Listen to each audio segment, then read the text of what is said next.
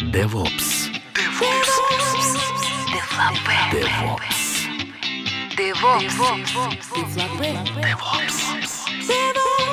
DevOps. Девлопе.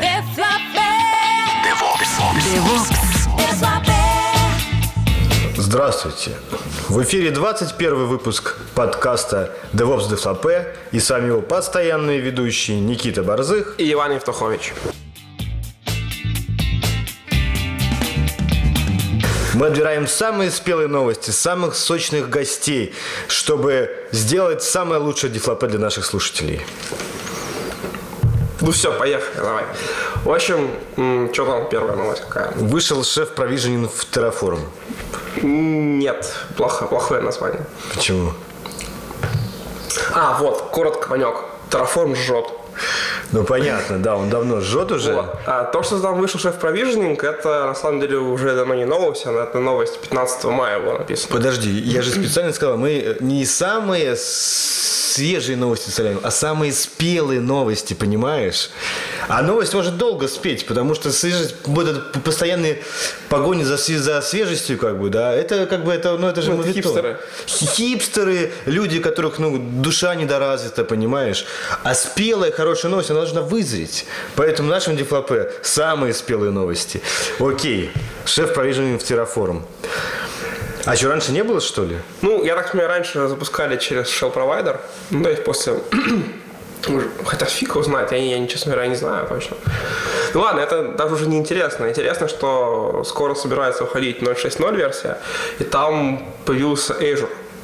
Ажурия? Аж- Azure. Эйжа. Asia, Santa Asia. Вот.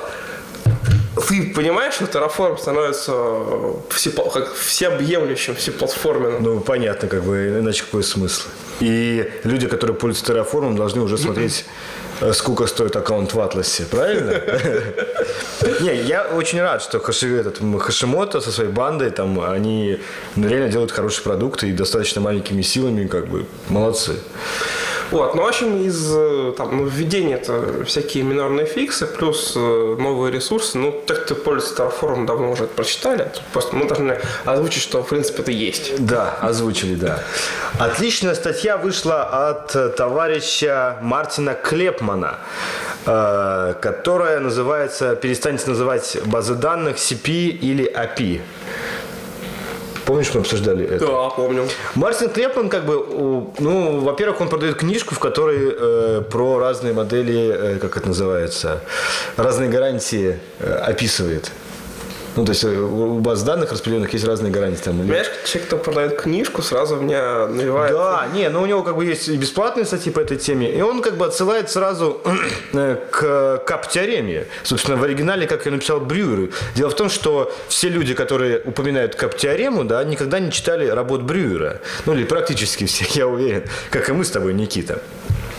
И поэтому э, Мартин говорит, что у Брюера э, P и A имеют вполне конкретные ну, э, смыслы, да, и это не совсем то, что обычно люди подозревают как бы в других случаях. Например, A в теореме Брюера это не A в ACID, ой, не A, сейчас C в теореме Брюера это не C в ACID. И там много таких вопросов как бы есть. Э, ну, короче, он пишет, что это слишком примитивный взгляд, и если вы уж хотите как-то систематизировать э, системы хранения распределенные, то пользуйтесь э, модной-модной картинкой, она там есть в конце, если вы найдете, э, траля-ля, траля-ля, траля-ля, э, в самом конце статьи. Очень много интересных ссылок на работы по консистентности, на другие какие-то блоги, на, опять же, на книги по этому вопросу. И действительно, я тут хочу э, нашим коллегам, которые делают подкаст DevZen, и постоянно называют э, базы данных то CP, то AP, да, сказать, что пацаны, хватит так делать. Прочитайте теорему Брюера. Правда, Ваня сам не читал, но это никогда не мешало ему говорить о том, что надо прочитать. Реально классная статья. А, Что там у нас дальше? Давай обратно к нашим хиптерским делам вернемся. А, консул как сервис мониторинга. Ты чувствуешь э, наброс? Слушай, ну, на самом деле я об этом думал, и Слушай, а, ну, давай начнем с того, что это Сет Варга, небезызвестный, сделал статью в целом о консуле и назвал ее так, видимо, чтобы больше народу пришло на, на доход, я не Нет, знаю. я могу объяснить, почему. Нет, я знаю почему. Ну, я знаю, что его можно использовать в качестве мониторинга. Просто доклад сам, он на консуле. Ну, то есть он ставит вопросы, э, какие проблемы существуют в современном проекте. Это там сервер Discovery, балансировка нагрузки, health checking и хранилище какой-то там конфигурации чтобы его не нужно быстро вынимать. Ну, допустим, кто из них, кто из э, машин какую роль отвечает, такую роль отвечает. Он рассказывает, что все это консул умеет, все это покрывает, плюс э, дает какие-то дополнительные фишки. Мониторинг ну, окей, э, действительно в консуле, наверное, сделать удобнее мониторинг, потому что у тебя нет единого сервера, в который э, пушится тысяч, тысяч, 100 тысяч метрик. Но ты понимаешь, что придется каждую, каждую проверочку описывать, э, там, на, на- ну, на- там JSON, по-моему, используется. И Нет. писать скрипты для проверочки всех. Это, для это, всего. это понятно, да, но тут другая история, что у тебя мониторинг, он э, только после того, как отработает, да, он кого-то дергает, говорит, что надо что-то сделать. Ну, и, например, там сообщение посылает системным администраторам, типа, перезагрузите сервер такой-то, ну, как бы, что-то надо сделать. А консул позволяет, поскольку он же э, сервис Discovery, да, он по, по результату health-чеков может переконфигурироваться. И, понимаешь, вот в этом прикол, как бы, ну, это вот то, что тема мониторинг не нужен, да, вот все сейчас шутят, как бы, да. И я думаю, что это об этом. Безусловно, что у тебя, во-первых, консул нет хранилища метрик, да. То есть, если тебе нужна какая-то, ну, информация на, на длительное время, да, то этого мало. Надо еще какую-то интегрировать. Но именно как мониторинг в том виде, как бы, как реагировать на инциденты, да, консул вполне как бы заменяет, и главное, что он заменяет людей. Не только мониторинг, но и людей. И в этом смысле, конечно, круто. И, ну, мне кажется, это реально прикольная тема. Я имею в виду, что, допустим, рисование каких-нибудь графичков, это не очень. Не, он- это не- там нет ничего для этого. Ну, то есть только для алертинга его использовать. Не для алертинга, для, как сказать, э, э, э, действий на этот Ну, самый. хорошо, должен узнать о том, что сервер у тебя умер. Вообще, чисто зачем? так, чтобы утром посмотреть. Подожди, вот понимаешь, у тебя тысячу этих самых докер-контейнеров, да? Нет, Ночью 30 на- нагнулось, ты их Подожди, перезапустил. подожди, у тебя 40 серверов. Железных. Э, виртуально, пускай будет, неважно. Ну, Ты хочешь узнать, что случилось? ну, понимаешь, вот как бы не на все проблемы надо знать, что случилось, да? То есть, вот, например, э, ну, далеко не на все. То есть, вот именно как бы это э, рассказ о том, э, понимаешь, если какая-то типовая ситуация случилась, значит, надо, ну, как бы какое-то делать типовое действие, да? Мониторинг в таком виде здесь не нужен, должен как бы какая-то система, которая отработает. Нет, окей, у тебя процесс э, психанул, съел все файловые дескрипторы, все Ну, память. всё. рестартанули его и все. Но ты же хочешь понять, почему так получилось? Тебе нужно, нужно какой-нибудь... Не, ну в этом еще. смысле да, как бы как постфактум, э, э, ну наверняка можно сделать там, что он что-то слал там, да, на почту. Но дело в том, что реагировать-то надо сразу, а не, э, ну. Не, это вообще без, без разговоров. это Поэтому я думаю, что это как бы такой вопрос, что, э, ну вообще слово мониторинг мне не нравится, потому что оно включает в себя там, ну три пересекающихся или четыре как бы концепции, да. То есть мониторинг это и ну, сбор как бы информации, да. Слушай, вот- Мониторинг – это э, реакция на инциденты, то есть, да, как бы, ну, в смысле, э, алертинг, да. Мониторинг еще имеет смысл как... Какая еще мысль у меня была? Ладно, потерялась. То есть, как минимум две, ну. Ничего страшного. Просто смотри, а вот эта штука, она была всю жизнь. То есть у тебя э, всегда были балансировщики, которые в случае отказа какого-то куска бэкэнда, тебе, ты, тебе не звонили, но, но ночью надо все поднять, сервис лежит. А просто ты утром просыпался и что-то чинил. Да, но раньше у тебя как бы это все было из кучи систем собрано, да? Да. А сейчас у тебя все как бы, ну, как бы просто... Ты когда-нибудь называл это мониторинг-сервис? У тебя Nginx, ну, в самом простом случае, Nginx там, или Haproxy, который раскидывает трафик по, по нодам, назывался, назывался это мониторинг когда-то? Ну, Но, в принципе, понимаешь, как бы, что делает Nginx? Он мониторит э, но- но- ноды на живость, да, и посылает только живым, да. То есть в этом смысле тут как бы, понимаешь, получается, что как бы вместо того, чтобы эти, эти куски как бы вот, ну, какой-то логики хранить в разных местах, ты все запихиваешь в консул, да, и у тебя как бы есть одна рулилка всем. бы. Окей, мне кажется, чувак просто набросил. Вот, и Не, дальше- он поднабросил, я не Да, думаю, что набросил. набросил, хорошо. Я просто Ну, не хорошо. знаю разницы между набросил и под Ну, набросил. Когда как бы, ну, такой толстый троллинг, как бы, ну, вообще просто так, чтобы набросить. А поднабросил, когда огромное здравое зерно есть, как бы, но есть вопросы как бы такие спорные, да. Вот как бы Ну, вообще очень хороший доклад. и вообще, ну, я считаю, что такой ну, правильный взгляд на современный вот мир – это как бы использовать сервис Discovery с, я не знаю, там, с контейнерами вместе для того, чтобы у тебя, ну, мониторить только как бы э, твое приложение в ключевых местах, да, вот у тебя есть, там должна быть четкая метрика, работает, не работает.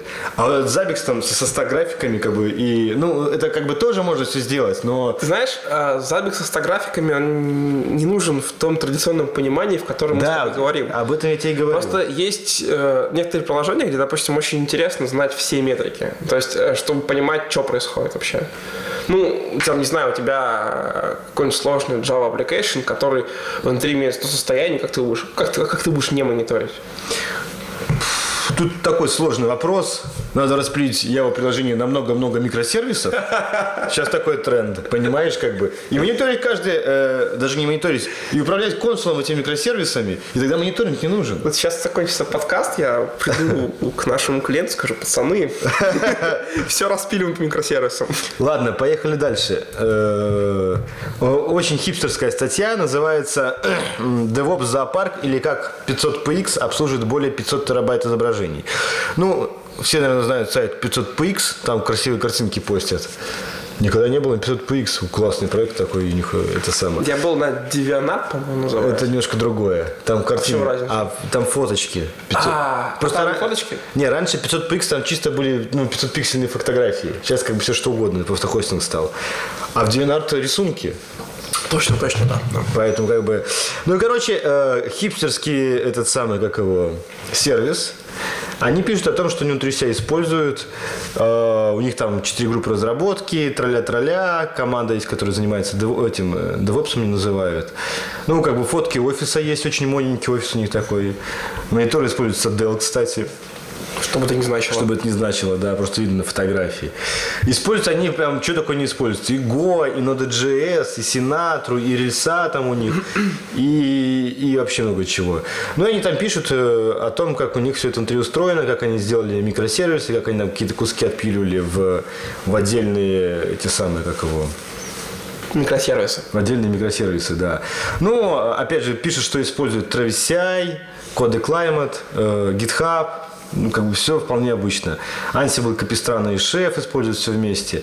Еще у них есть этот самый э, чат-бот, который, что ли? ну, у них Хуба, да, который деплоит и вообще много чего делает. Такая, ну, как бы, вполне себе современная разработка. Понятно, понимаешь, что это уже скучная технология? Да, это более... Это, это уже прошлый век, это Прошлый уже не век. сейчас. Я помню, как мы э, встраивали чат-бота в Skype. Вот это было... Ты помнишь, э, э, Skype запущенный где-то на виртуалке, где эти виртуальные иксы, как Там, это, были, там были, было слово «дебас», через которое общался. Да, да, да, Дебас, который, через который общался Skype, как бы. Вот это были технологии. А сейчас все взял, сделал на это на JavaScript, да. То ли в наше время Наше на, время. говно и палках, да, Да, да, да, палках. да, и ты здесь как бы был этот сервис, который периодически рестартовал, потому что Skype-то зависал клиент. Это я не помню, кстати. Но там как периодически надо заходить и стартовать, иначе диплой не работал. Ты, ты самое главное не сказал. Что? Этот бот на каждый диплой писал всякие прикольные сообщения. А, да, Пишешь, да. бот диплой, он говорит, как олень. Да. Была такая тема. Это, кстати, была моя разработка авторская. Там было порядка 10 фраз, и они Ну, рандомом выбирались. След автора виден, конечно. Э, Но и пишут как бы в конце статьи, что они сейчас экспериментируют с докером и смотрят в сторону консула и месоса. Ну, сейчас и базворды такие популярные, кстати. стали. Да, да, да, да. Отличные возворды. Э, Так, а следующая статья э, это какой роутинг нотификации лучше. Э, Это, кстати, написал э, Всеволод Поляков, который приезжал на Рутконф из Украины. Вспомнил? Э, Ну, мы про него чуть попозже говорим. Он приезжал на и с докладом. Э, И он пишет, что как бы у них там э, есть опсы, и им надо там э, нотификации по ночам слать. И э, есть разные для этого сервисы. Там Ops Genie, PagerDuty, Victor Ops. И он пишет о том, как бы, ну, сравнивать по достаточно объективным критериям, э, ну, э, субъективно, сравнивать по достаточно объективным критериям. Там наличие, э, ну, как бы, как это называется, шедулинга удобного, там удобство сайта, эти самые как его, мобильные клиенты какие, и все, и все, и все. И в конце пишут, что в принципе э, ну, смотря какие критерии выбирать, то есть э, каждая система лучше в том или в другом. Поэтому э, однозначного э, как бы, решения у него нет. Опять же, зрелый такой взгляд, да, что вот это круче, все остальное говно. Как бы. Спасибо автору за табличку сводную в конце. Да, Очень отлично. В конце, как бы он просто пишет там, э, что сколько стоит, там, тра-ля-ля, то есть как бы и по деньгам насколько что выгодно, да. Очень прикольно. То есть порядка сколько там, 10 критериев, по которым оценивают эти системы роутинга нотификаций. Поэтому, если у вас такой вопрос стоит, обратите внимание на эту статью, там для вас это хорошая точка отсчета будет. То есть они специально по, несколько месяцев каждый пользовались, прикинь. То есть не ломало же. Молодец. Всеволод, поехали дальше. Твоя любимая тема сейчас пойдет. а, дырявый докер, я вспомнил. Короче, чуваки распарсили докер хаб. И, значит, Что вытащили... что значит распарсили? Потому что Ну, там, понимаешь, как бы там не все имиджи можно вытащить. Там надо как часть имиджей как бы специальными этими, как его, краулером отправлять, чтобы он их искал. Ну, короче, там долгая история, это в следующей статье будет. А, значит, вытащили оттуда все имиджи и проверяли каким-то стандартным проверкой на эти уязвимости.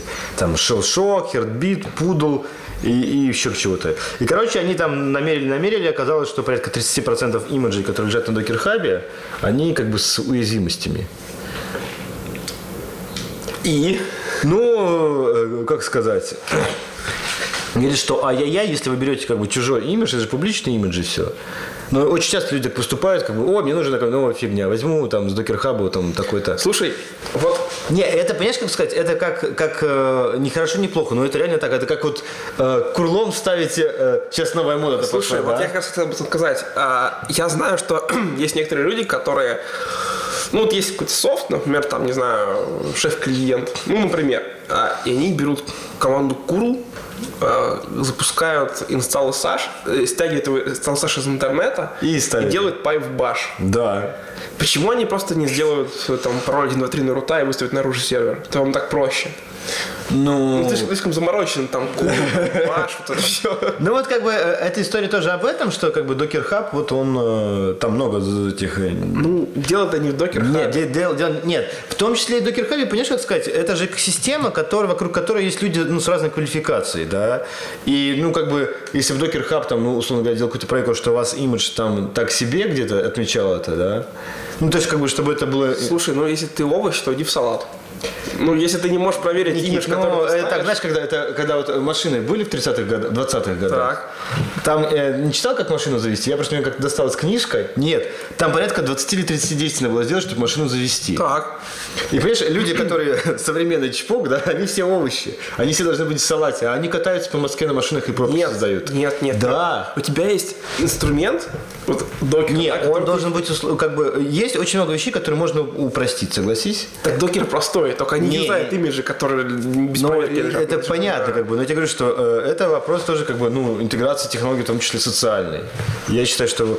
Ну, а тут же, конечно, выскочил э, Джей Питазони, Джером Питазони, который был нас, кстати, в подкасте как-то. Э, нас еще полили грязью, потому что наш английский никакой говорят. Не помнишь этого в комментах? Ну ладно, а я затаил обиду, я если это как бы человека увижу, я с ним не буду дружить.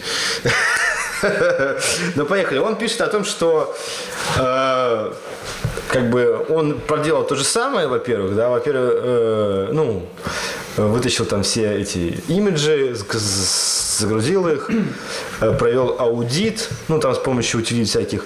И он говорит, что там очень э, много таких спорных моментов, и э, реально 30% как бы цифра не совсем реальная, потому что там очень много лежит старых э, этих имиджей, которые не используются.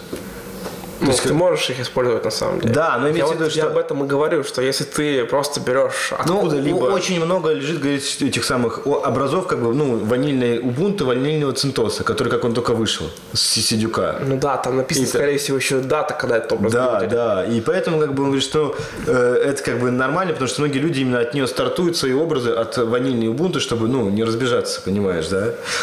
Короче, и говорит, что, ну, в принципе, говорит, есть косячок, но очень хорошо, что мы на это обращаем внимание, что комьюнити как бы с этим работает. И он как бы в этом смысле, конечно, прав, а потом говорит, что докеры, они это самое, заботится о безопасности, и там какой-то написал, там, что вот у них какие-то для этого даже есть внутри работы, и там докер бенч какой-то появился, и цис докер бенчмарк, короче, и разной всякой ерунды еще в докере навалом. Я думаю, что как бы это будет, ну, как, как нормальная система молодая, она будет обрастать такими ерундой, как безопасность, вот это как бы, ну, ты понимаешь, да, попозже. там. Я просто... Потом будет Docker Security Manager, Ваня, я специальная равно, должность. все равно с тобой не согласен, что это является проблемой для Не, ну- людей, которые строят большую структуру на докере. Но они, На во-первых, у них, сейчас- скорее всего, свои имиджи. Нет, ну для, для больших, да. Но понимаешь, как бы докер-то, он как бы early adopting, это как раз для маленьких сейчас очень актуально. А, так это нормально, когда там процентов Ну да. 30, да, написано процентов. Ну, они 30%, да. используют Что попало. что попало, ну, нормально. Node.js продакшн тянут. Это я, я понимаю, да. Э, а, и следующая новость, как бы для людей, которые пользовались аптом и с презрением смотрели всегда на людей, которые пользовались Юмом, и они оказались правы. Дело в том, что э, Юм умер, и вместо него теперь DNF. Когда я читаю DNF, это нормальная форма. Это слово из математики, нет? Ой, слушай, забей, не, тезируй, давай, давай новость. Мне просто название такое странное. Ну, короче, э, с Юмом было много проблем. Дело в том, что Юм был это самое, написан э, как попало, и у него было э, недокументированное API. Поэтому все люди, которые на базе Юма строили какие-то штуки, они как бы, э, ну, кто что хотел, то использовал, да, то есть как бы не было публичного API и приватного, то есть они открывали исходнички Юма и как-то к нему присобачились. Поэтому э, его э, развивать и поддерживать Юм стало просто невозможно, потому что как бы, ну, Слушай, я точно помню, что в Юме есть плагины. Да, есть плагины, но нет API, поэтому плагин написал А, плагины пишутся просто... на- Просто да, как бы почитал, что там внутри, как бы. И поэтому, понимаешь, сделать что-то в Юме, чтобы не сломать половину плагинов, невозможно, потому что нет публичного API. И, короче, там еще какие-то разные проблемы, и поэтому... э, а, он еще не поддерживался, короче, и тролля-тролля, и Fedora 22 будет уже с вместо Юма, будет у них внутри DNF. То есть, в принципе, ты можешь поставить Юм, и у тебя будет и Юм, и DNF на этом, на... То есть в Red 8 или каком там 9. Не знаю, Fedora 22 как бы когда... Ну, наверное, да. Нет, ну, Red 8 еще нету, насколько я знаю. Да, нету. Вот, возможно, они там что-то запихнут. Ну, короче, э, я всегда говорю, что надо аптом пользоваться. Слушай, Ваня, Что? а в Апту тоже есть э, некие косяки, которые очень сложно лечить. Ну, например, не знаю, мне я собирал пакеты под то, и под то, и ты видел спекфайл, да? Ты путаешь э, DPKG с RPM, а я тебе говорю про А, Aptium. Блин, ну просто- просто это на самом деле так срочно. Ну, ты, ты когда-нибудь видел, кроме от Linux, когда Юм и э, деп-пакеты? Э, Нет, только в оно, там Apt и RPM. Ты А, а, RPM, да. это, ну, это в Альт Да-да-да. было. Ну, то есть... Ну, я думаю, а, кстати, DNF что использует? Тоже RPM-ки? Да, он это как бы замена Юма в целом виде. А, то что только... Да, причем они даже переименовали вот в Fedora 22 э, Ю- Ю- user bin Yum это будет DNF, а старый Yum будет называться Yum э, как deprecated что ли. Как-то они ну, по-другому зовут. То есть ты- по умолчанию ты будешь использовать Yum, э, набирать Yum, а это будет Кто DNF. спроектировал DNF? Я, честно говоря, не это самое, не понял, кто его сделал. Ну, не так и важно, мне кажется. Ну, нет, это важно. А, ну, здесь ничего не написано. Надо кто-нибудь знает, кто пользуется... DNF Team, я понял. DNF Team, да. Не, я имею в виду, что просто у нас продакшн не в основном, э, не в основном, а на 99,99 99 это э, Ubuntu, и поэтому как бы что там творится в мире Red Hat и этих производных его я не знаю. А следующая новость – это новость от компании Red Hat. В своем блоге rachelblog.redhat.com э, они пишут ш- про Rocket и Docker. И, короче, мне реально очень понравился, как бы был этот самый э, CentOS Fest, ой, CentOS, скорый ОС Фест в э, Сан-Франциско. И там ребята из CoreOS рассказывали про, ну, app-контейнер, э, э, ну, это спецификация на контейнеры, которые они сейчас делают. И про тулзу, которая, ну, замена Rocket, это Rockit, э, в английском буква RKT, читается как Rocket. Оказывается.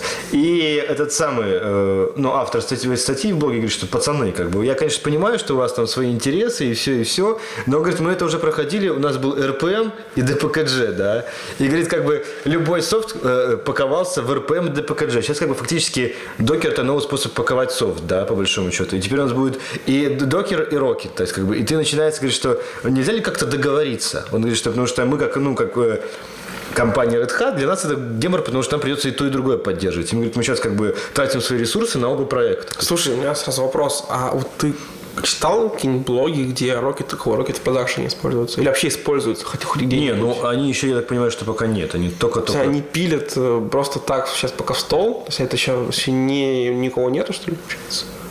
Слушай, я, честно говоря, не уверен, что это где-то есть, потому что, как бы, а, ну, там спецификация такая была сырая, то есть только-только, может, начали появляться. Но я думаю, что это вопрос пары месяцев, понимаешь? То есть, как бы... Как... Я просто на, на что они надеются, не понимаю. Что у них есть Корос, и из-за этого они... Нет, я думаю, что есть куча инсталляций Core OS, у которой везде внутри докер, да? Так. Следующая будет версия Core OS, будет мигрилка, будет ну, этот способ перепаковать твои контейнеры, и все, и все Ты будет... вот представляешь себе, у тебя есть э, рабочая инсталляция Ну, не докера, но- и, тебе, и ты хочешь, и ты- тебя заставляет твой вендор, который поставляет тебе кросс, э, переделать все на Rocket. Я бы послал. Не, ну может быть они будут поддерживать докер, но как бы, знаешь, как, как, э, как переводят на новые технологии, так и переводят, что. Ну, я просто... Поддерживают старую, но объявляют не понимаю, на что они надеются, ребята. Давай посмотрим, что будет в 2016 году. Может быть, как бы докер загнется, а Курос наоборот попрет. То есть непонятно же. Может, Рокет будет настолько удобнее, быстрее и как бы, ну, этот самый, как тебе сказать, надежнее, стабильнее, интереснее. э, смузнее даже, может быть, будет, понимаешь, как бы. И, и докер все забудут, как бы будет, ну, знаешь, как вот э, когда вышел язык Руби, все же говорили, Руби, Руби, Руби, Руби, помнишь, да, невозможно Да-да-да. было там. А сейчас уже как бы все бегают, и что кричат сейчас, раз, раз, раз, раз, там, или го, го, го, го. То есть это же нормально, как бы, это же так и идет э, трезвый взгляд на инженерные продукты. Он так- и формируется. А, Очень порадовал меня, знаете что, блог компании Nginx. Nginx. Nginx.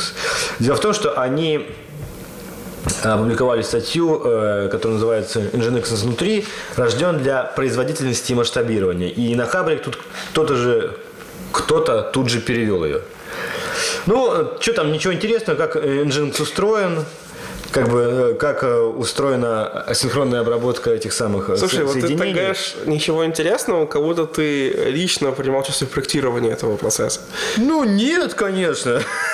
Но просто я как бы э, про это уже узнал много лет назад, поэтому мне ничего интересного. Слушай, а- очень интересно в том, что достаточно просто и понятно и с красивыми картинками все объяснено. И Это не просто красивые картинки. что? Смотри, э, может, ты помнишь, лет так пять назад э, на нашей совместной работе там была одна девочка, которая писала модули для Nginx. Да. Вот. А эта девочка делала презентацию внутреннюю внутри компании, как работает модуль, как работает Nginx внутри. А, ну, мы нее посмотрели, сказали, вау, классно, и ничего не поняли. Вот тут же все это расписано по графике, по, не, по красивым картинкам, как ты сказал. Да. Вот, по, ну, как по, по флоу, да, то есть ты можешь идешь с самого верхнего низа, ну, э, самого самого верха, как э, работа процессора, до внутренних каких-то кишков. Это реально, ну, проще для понимания. Да, не, ну там классные фишки описаны в Nginx. Рестарт, как бы, этот самый, как его, беспростой. Причем замена бинарничка беспростой. Ну, как бы, крутые такие вещи. Но мне больше нравится, что, как бы, Nginx из маргинального HTTP-сервера превратился в продукт. Понимаешь, зайди на сайт Nginx и приятно посмотреть. Я желаю своего Бентли, чтобы он, как бы, вот, все пошло. Давай так, э, сайт Nginx по-прежнему остался маргинальным. Просто это э, сайт коммерческой версии Nginx стал красивым. Он, Да. он стал. Он Его стал, да, раньше да, не было. да. Ну и тут же рядом с, со статьей про этот самый про устройство Nginx, которое интересно только гикам, понятно, да, э, на блоге компании Nginx э, статья гостевая, как называется, гостевой пост от Криса Ричардсона, который называется «Введение в микросервисы».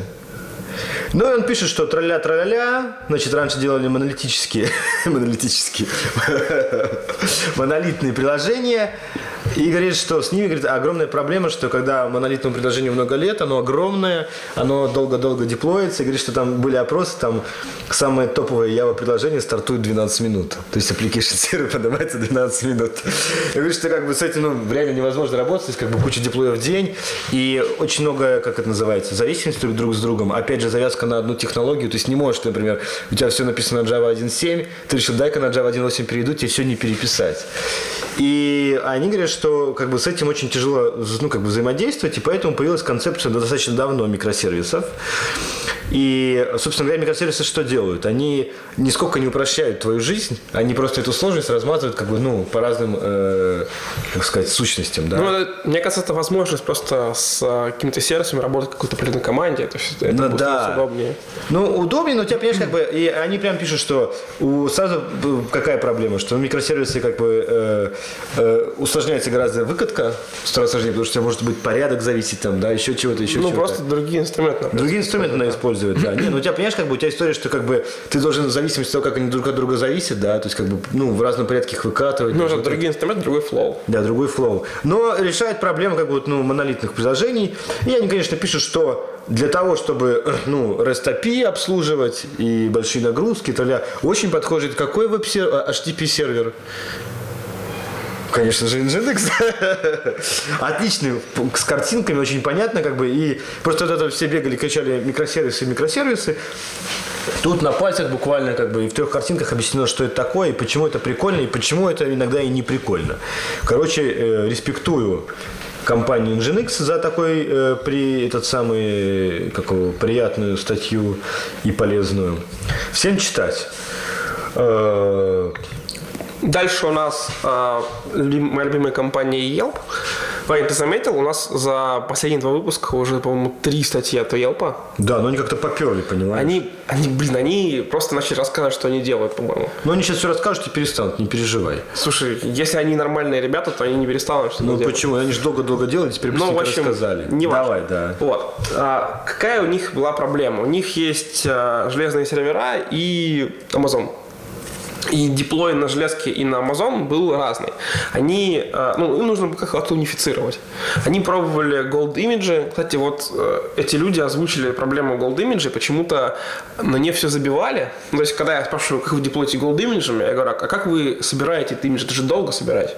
То есть, это там, ну, если большой процент, где-то получаса можно собирать. Вот. И всем как-то, ну, всех устраивало. То есть, либо они деплоятся редко, наверное. В общем, если вы деплоитесь, э, там, как, как вот Yelp два раза, три раза в день, четыре, то достаточно сложно golden image ем деплоиться.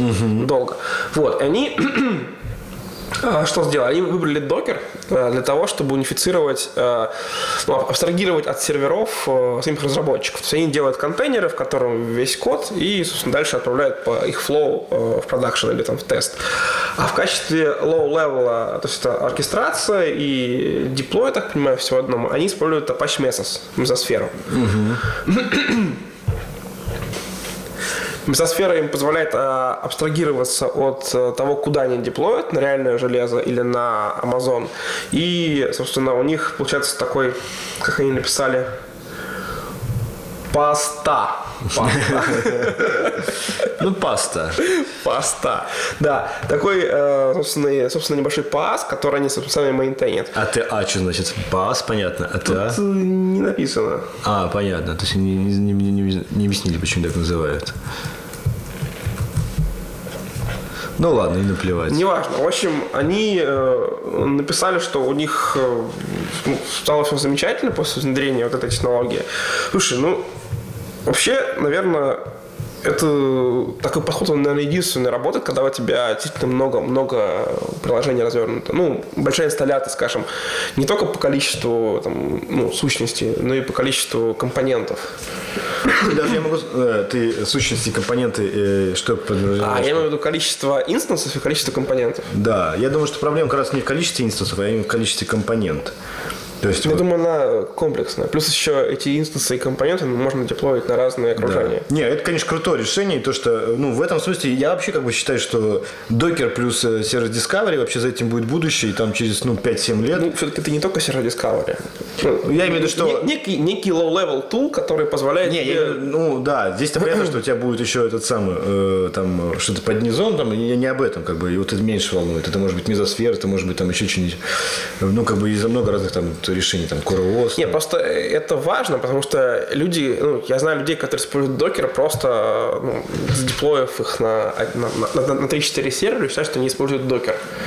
При вопросе, а как вы вот вообще собираетесь э, деплоить там, ну, шедулить эти контейнеры, как вы что-то собираетесь делать? Они говорят, ну, никак, у нас маленькая инсталляция. Ну, это да, тоже такое решение. Ну, это, э, да, но просто это не очень интересно, если у тебя... Да, я тоже люблю, что много всего было, много сложно, тогда прикольно, конечно. А, И смотрите. Что, вы закончили эту новость? Нет, мы не закончили. Э, А, ну новость, да. Прошел же рутконф. И мы с Прошел, тобой да. там были, и это же, кажется, мы рекламировали в прошлом нашем выпуске, а между выпусками он как раз прошел. Да? Давай про него что-нибудь расскажем. Давай, вот что тебе запомнилось больше всего? А, мне запомнился мой коллега Игорь Курочкин, он классный доклад про тестирование э, инфраструктуры сделал. Вообще он был заточен на шеф, но там кроме шефа еще были другие вещи. Плюс мне понравился доклад... А, Открой обратно. А, Слава Кузнецова из Эквида. Он рассказывал, как у них в Эквиде все устроено. Ну, такой обзорный доклад получился. Ну, очень классный. Там все, все, все. Начиная от того, как, как они собирают имиджи, заканчивая, как они выкатываются. Слушай, мне очень понравился доклад Сергея Пузырева из этого, из Mail.ru. Он рассказал, как у них используется ETCD. Ну, я как бы тут ознакомился с консулом, то есть поигрался с ними. В принципе, ETCD, ну, плюс-минус то же самое, там, да, у консула что-то поудобнее, как бы наверняка есть что-то, что поудобнее TCD. И он рассказал, как у них в Mail.ru используется TCD плюс как бы Haproxy с AP Tables. То есть как бы они, э, все сервисы, э, ну, как бы слушаются локальные порты, а уже с помощью Haproxy пробрасывают их потом на, там, на реальники, там, ну, другие инстансы чего-то. И все это мы управляем с помощью TCD, и как бы у них огромная инсталляция, там тысячи машин, все это как бы работает. И реально, как бы, ну, прикольная тема, и он рассказал, там, какие косяки были, там, где гемор был, где его не было. Очень понравился доклад э, Артема Каличкина. Я вообще считаю, что это был, наверное, самый лучший доклад на Слушай, ну конференции. по зрелости это был самый зрелый доклад. Ну, во-первых, конечно, видно, что человек готовился. То есть, как бы, то есть слайды, все шутки, все это, это как бы отточено до безобразия. Но он рассказал о том, как реально в кровавом, ну, это, э, CFT он Кровавый работает. Enterprise. Кровавый Enterprise. То есть у них э, уровень э, фашизма там, в области эксплуатации и безопасности, он такой, что ну, не, вообще ничего нельзя сделать. Слушай, это они просили, э, у них э, security team просили зафиксировать версию гемов, которые они выкатывались на полгода. Или Да, да, да, да, да, да. Это нормальная тема была, что они там могли попросить, там, зафиксируйте версии там библиотек каких-нибудь. А нет, это не у них, у них же гемов нет, у них Ruby нет, у них Java. Ну, я думаю, что-то похожее. Ну, что-то похожее было, да. И они там долго воевали, как бы война продолжается, как бы, но им удалось сделать как бы много. Они там за буквально полтора года Просто полтора года назад мы читали у них мастер-класс, э, они приглашали нас к себе в компанию о том, как вот, ну, использовать шеф и вообще не дать DevOps внутри компании.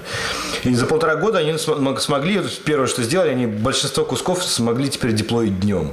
У них была огромная проблема, что у них было ну, маленькое окно, они работают по всей стране, у них окно двухчасовое.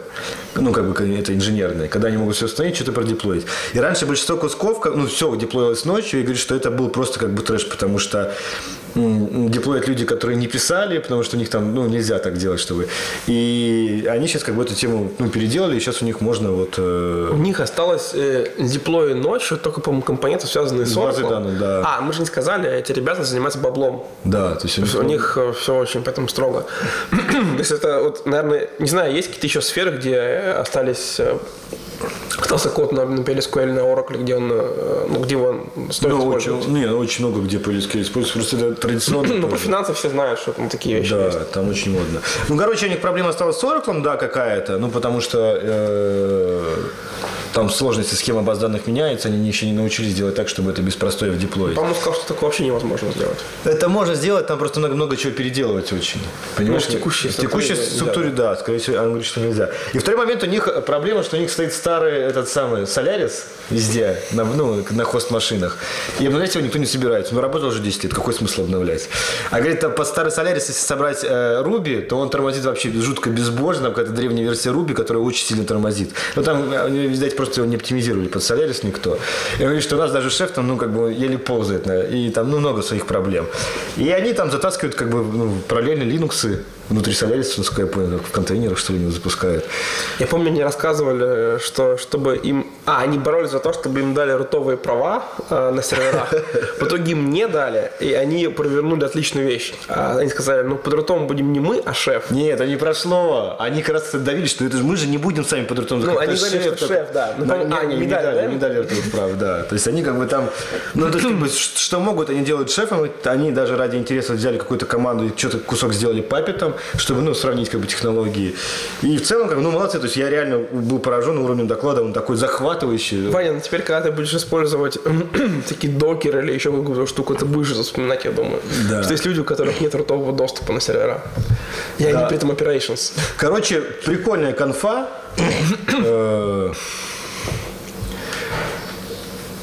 Прикольная конфа, и кто не был, я считаю, что очень зря не был. Надо было обязательно быть. Кстати, не знаешь, обещали какие-нибудь э, видюшечки выложить? Ну, как обычно, это за, баб- за денежку будет.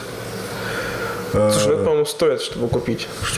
Я считаю, что там буквально ради там, 5-6 докладов можно. Не, да, то есть как бы, мне, мне очень понравилось, что ну, как бы, конференция превратилась из этих гиковской э, конференции этих админов. Подожди, эта конференция вообще первый раз случилась. Рутконф был, то есть именно... Нет, она была очень Ну, давно, это да. реинкарнация. Реинкарнация. То есть, как бы, это как бы именно конференция по эксплуатации. И я надеюсь, что нам удастся как бы даже сделать её немножко более бизнесовой в следующем году. Именно чтобы ну, более широкий взгляд был на проблему эксплуатации. Все, Ваня, все бы это не все. ты рассказывал, буквально недавно, минут пять назад, Про что? про Java Application, который поднимается 15 минут. Ага. Вот. А специально для тех людей, у которых есть такие Java application, а, мы взяли интервью у человека, который, который разрабатывает а, программу под названием Creo. Это штука, которая может сохранять стейт процессов и поднимать их на другой машине. И вообще поднимать их. И то есть с помощью нее можно будет сделать э, миграцию. Слушай интервью. Давай. В эфире DevOps Дефлапе. Добрый день, у нас сегодня Андрей из компании Parallels. А, Он занимается проектом Creo. Андрей, привет. Да, всем привет. А, Расскажи, что такое проект Creo и что ты в нем делаешь и вообще. Крио – это такой инструмент, который позволяет сохранять состояние процессов на диск, либо переносить состояние процессов на другую машину, и, ну, то есть переносить процессы целиком на другую машину, и они продолжают там дальше раниться. И самое главное, что Крио позволяет это сделать прозрачным образом и, ну, как бы в онлайне, то есть пользователь не, практически не замечает никаких задержек, отказов и прочего. То есть у нас приложение переезжает на другую машину, все коннекшены сохраняются, все сохраняется, пользователь, вот как он пользовался, он также продолжает пользоваться этим приложением и даже не, ну, может не понимать, что оно уже совсем в другом Слушай, месте. ну выглядит как магия на самом деле. Ну, то есть мы все знаем, что в Linux есть там открытые файлы, открытые сокеты, IP-адреса и так далее. Скажи, как это вообще, ну, как это перемещается с машины на машину? Да, это, собственно, ну, главная магия, она заключается именно в том, что нам пришлось собрать информацию обо всех ресурсах, которые, ну, э,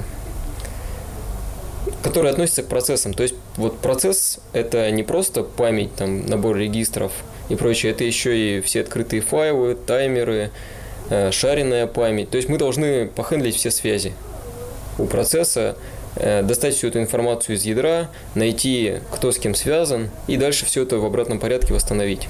Вот. То есть эта функциональность, она очень давно была сделана для виртуальных машин. И там эта функциональность, она делается проще, потому что стейт, он весь очень локальный. То есть он, он весь как бы изолирован, нам нужно собрать информацию, ну, нам нужно взять память, нужно взять состояние проце- процессоров и нужно сохранить состояние девайсов. В случае, если мы берем процесс, здесь все намного сложнее, просто за счет того, что объектов больше, они все размазаны ну, по ядру. И эту информацию зачастую просто нельзя было достать из ядра. И когда мы начали этот проект, нам приходилось ну, править ядро, чтобы эту информацию доставать. Угу. Слушай, ну вот Получается, по аналогии с виртуальными машинами, тебе нужно будет какой-то шаренный сторож иметь для того, чтобы все это работало. И э, какие-то сетевые условия особые, чтобы без, ну, без проблем можно было IP-адрес перекидывать. Правильно я понимаю? Да, в некотором смысле. То есть, э, ну, TCP connection, они сохраняются только если мы переносим IP-адрес на ту машину. Э, в частности, это делается за счет того, что мы дампим процессы вместе с net namespace. И мы переносим, то есть это по сути это контейнер. Э, ну вот главный таргет, ну, на что были направлены наши усилия, это сделать чекпоинт рестор контейнеров. Процессы, их тоже можно дампить и ресторить, но просто трудно сделать процесс, который будет полностью изолирован от системы. Э, в частности, это делается за счет namespace, а если мы употребляем namespace, то уже можно говорить, что это контейнер. Окей, а как тогда с дисками дело стоит?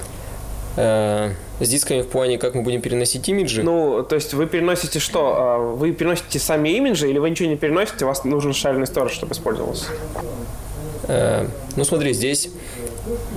Ну, значит, мы не занимаемся как бы вот именно переносом э, сториджа самого. Это все дается на откуп пользователю. Он может использовать какой-то шаренный сторидж, он может синкать сторидж, ну, между машинами, используя там RSync, или он может использовать, ну, вот в частности у нас в Parallels Cloud сервер есть э, девайс PUB, который умеет трекать блоки. И можно очень эффективно переносить блочный девайс на другую машину. Мы просто говорим, ну, начинаем трекать блоки, э, переносим данные, при этом не останавливаем виртуаль... ну, не останавливаем контейнер. Потом приходим и говорим, а скажи нам, какие данные были, ну, изменились за это время, пока мы переносили. Переносим эти измененные блоки, и так повторяем несколько раз. И когда уже чувствуем, что ну, процесс не сходится, мы останавливаем процессы и переносим вот эту маленькую дельту. То есть такой итеративным образом. Тот же подход, подход используется для миграции памяти. Ну, то есть вот когда мы дампим состояние процессов, самая большая часть ну, вот, по размеру это память. И чтобы дампить память, мы сделали трекер э, памяти в ядре. И таким же итеративным способом мы умеем Э, ну, переносить память с машины на машину. И это уже делает криво, потому что ну, это не, нельзя кому-то отдать там стороннему. Мы просто сделали специальный сервер, который запускается на ремонтном хосте и умеет принимать пейджи, особым образом их складывать и потом отдавать их на ресторе, ну, собственно, криву, который на той стороне запущен. Угу. А я правильно понимаю, что Крио э, лучше всего работает в связке с э, вашим продуктом серверным, Parallels Cloud Server, да? Э, тут и, и да, и нет. Э, нет, потому что продукт с поддержкой Крио, он еще не вышел. Он только выйдет, это будет там в ближайшее время, но пока что у нас продукта, который использует Крио, нету. Крио это... То есть у нас до этого с 2005 года ну, была реализация того же самого, только в ядре. Вот. Она хорошо работала, но проблема заключалась в том, что мы не могли ее продать в апстрим. То есть мы несколько раз пытались. На самом деле там даже не, не только мы пытались, но еще были э, компания, которая делала продукт, ну прям так и назывался Checkpoint Restore. Не помню, там как-то Linux фигурировал, не фигурировал. Главным там был Орен Уалден. И он несколько лет пытался сделать Checkpoint Restore в ядре и пытался его продать в апстрим. Э, люди из апстрима, они как-то Ничего толком против-то сказать не могли, но брать такой сложный код в ядро им очень не хотелось. Вот. И в 2011 году, собственно, мой коллега Павел Мильянов предложил вынести все это ну, в user space и прислал прототип. На самом деле эта мысль, она как бы витала в воздухе. То есть это там одновременно вместе с ним примерно ту же идею предлагал еще один разработчик ядра, э, который сейчас э, мейнтейнер C-Group, и он написал нам ну, такую очень важную, не очень большую, но очень важную часть нашего проекта, вот, который называется «Паразит». Ну, я думаю, что мы э, немножко попозже детально пройдемся по этой. Окей. А, хорошо. То есть, э, по сути, а, это Крио можно использовать без а, ваших продуктов, то есть просто поставить отдельно а, как, как обычное приложение, а нужны какие-то там специальные версии ядра для этого использовать, или это есть в апстриме все нужные патчи стороны ядра? Мы прямо с самого начала решили, что все изменения ядра мы будем сразу же проталкивать в апстрим. У нас была уже версия, которая сделана в ядре, которая использовалась только нами, и, ну, собственно, цель этого проекта была сделать, то есть отнести это все в апстрим. Э, все наши фичи внутри компании, они развиваются таким образом, что мы сначала делаем фичу у себя, у себя ее обкатываем, и через некоторое время нам нужно освободить ресурсы. То есть вот чтобы фича была у нас, нам нужно ее поддерживать, нужно ее ребезить, но все это тратится просто очень много времени.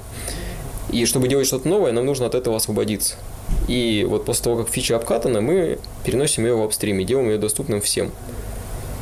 И, собственно, Криву это ну, продолжение нашего чекпоинт рестора, который был в ядре. Угу. То есть изначально вообще вы делали его для своих продуктов, я так понимаю, только для них? Изначально ядерная функциональность была только у нас. А вот Криу уже делался э, как просто механизм для всех.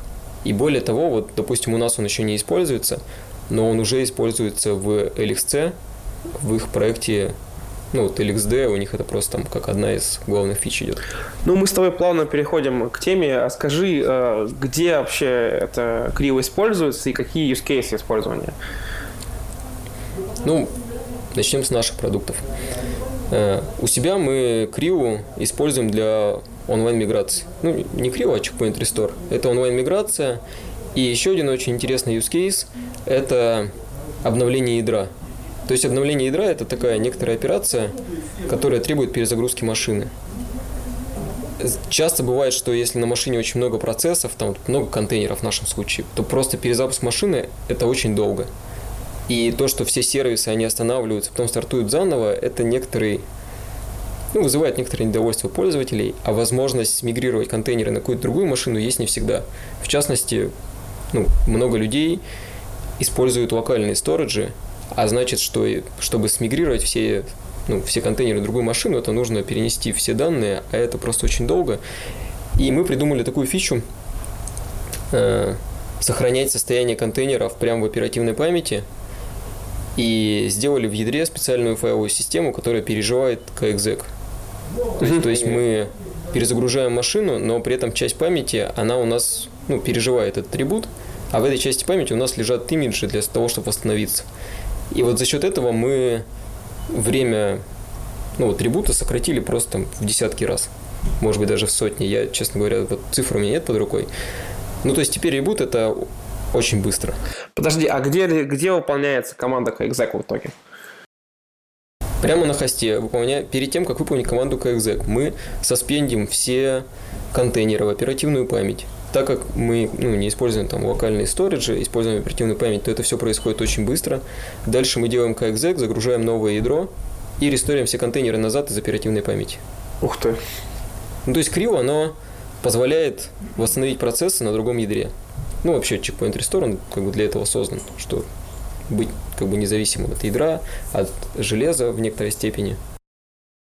То есть это такой кейс, когда мы хотим обновить э, наш хост виртуализации, ну или хост контейнеризации в данном случае, и нужно сделать быстро и без э, простой, собственно, самих контейнеров. Да, да, да, именно так. Понятно. А какие-то есть еще кейсы? Я знаю, что э, на каком-то из выступлений вы рассказывали, как спендить и поднимать Postgres с помощью Крио. Я не помню, когда это было. Вот, ну что такое было? Ну, я, честно говоря, с Postgres, с Postgres не помню э, все вот эти вот идеи. Э, значит, вот из тех use которые я знаю, люди используют ну, одними из первых людей были люди из OpenMPI, которые пришли и сказали, вот мы делаем большие вычисления, и нам нужно делать контрольные точки. До этого они уже использовали другой продукт, но он был менее функциональный, и у него были там какие-то не очень хорошие завязки по поводу не помню, то ли он загружал какую-то шаренную либу, которая трекала сисколлы, и на ресторе потом, ну, собственно, подменяла сисколлы какими-то своими вызовами. Какие-то, в общем, вот такие вот хаки были, которые ну, не очень всем нравится. Вот. И у них была идея использовать CRIU для создания вот этих вот контрольных точек. То есть в случае, если у нас нода по какой-то причине неожиданно ну, останавливается, крэшится, там электричество вырубается, эта нода просто поднимается, и все вот вычисления, они стартуют с последней там контрольной точки. Ну, своего рода бэкап. Эм, дальше интересный use case, который мы тоже показывали, это быстрый старт приложений. То есть у нас была такая демонстрация, мы брали э, Eclipse, стартили его, показывали, как долго он стартится, после этого э, чекпоинтили его и ресторили. И вот этот вот чекпоинт рестор, он был намного быстрее, чем просто старт. Там точно разница была в разы, а по моим воспоминаниям, может быть, даже там на порядке это отличалось. Окей, слушай, а вот я, как готовился к интервью, читал на сайте у вас, что у вас есть какие-то интеграции с докером. Расскажи про это. Интеграция с докером, она началась давно, и, и вот все это время она как-то продолжается.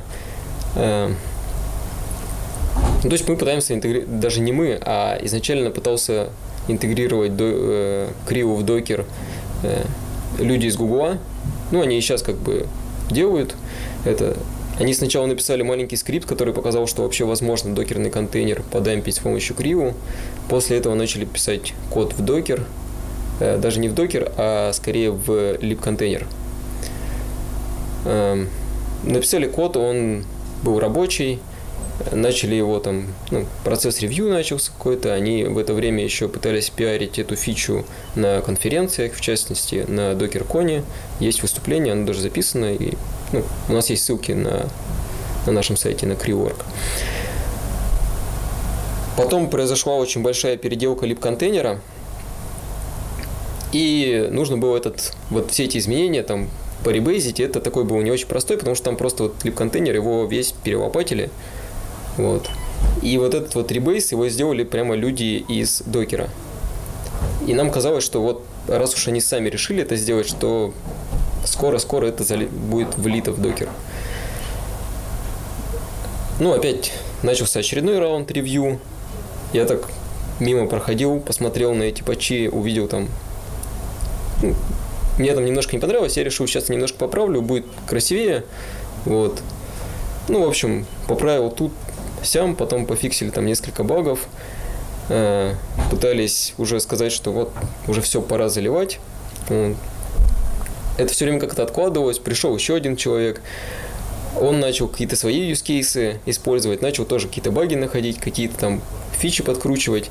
Ну и вот оно вот сейчас в таком вот состоянии, то есть pull, даже не pull request, уже есть бранч в лип-контейнере, в котором вот все это как идет разработка, но когда он будет замержен, пока что непонятно. То есть нам все время кажется, что его вот-вот замержат, но пока его не замержили.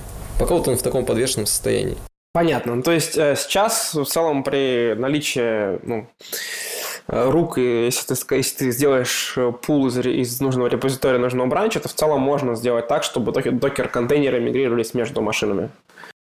Да, то есть вот lib-контейнер можно взять прямо из официального репозитория, а ну, а вот докер, его нужно взять там, собственно, вот у этого человека, который сейчас активнее всего этим занимается. Я думаю, что мы сможем дать ссылки в... Да, конечно. Ну, здесь в описании подкаста. Да, вот я вышлю ссылки, можем туда добавить.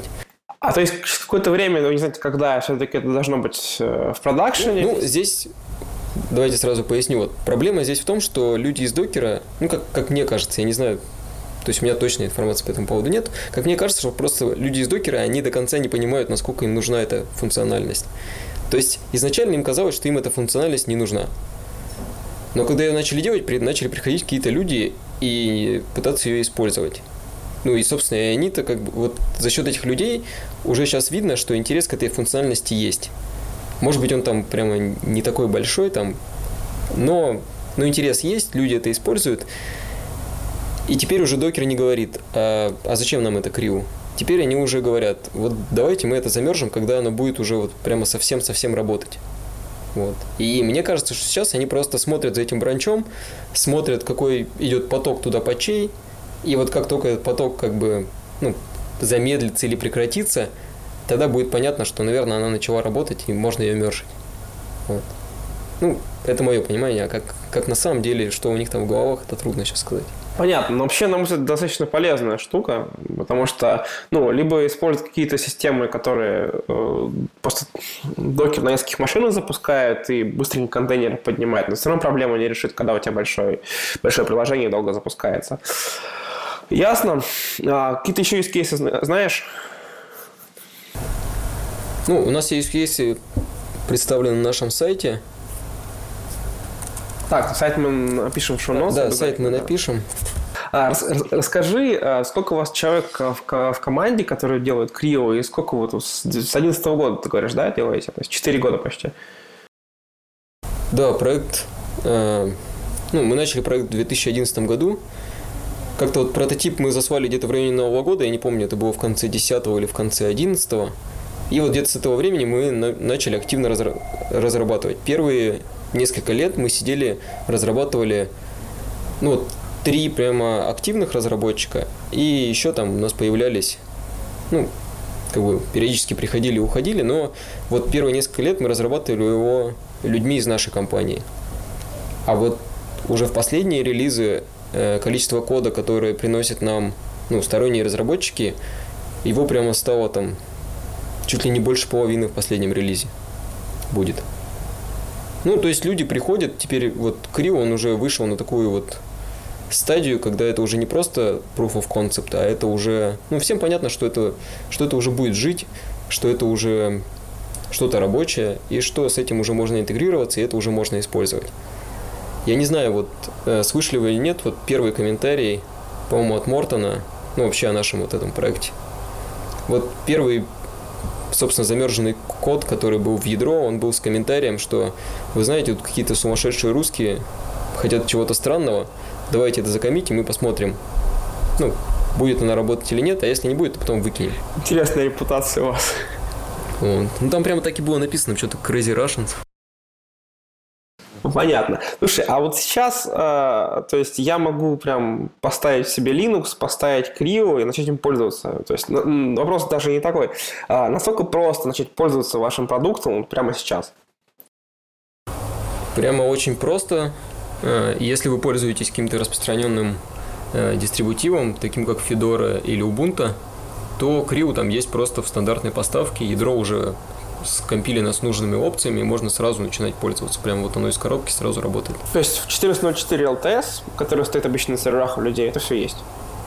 Я вот не скажу про версии Ubuntu, потому что, во-первых, я с трудом в них ориентируюсь. Но вообще 14.04, это получается, что оно в 2014 году было зарелижено. Ну, мне кажется, там уже должно быть.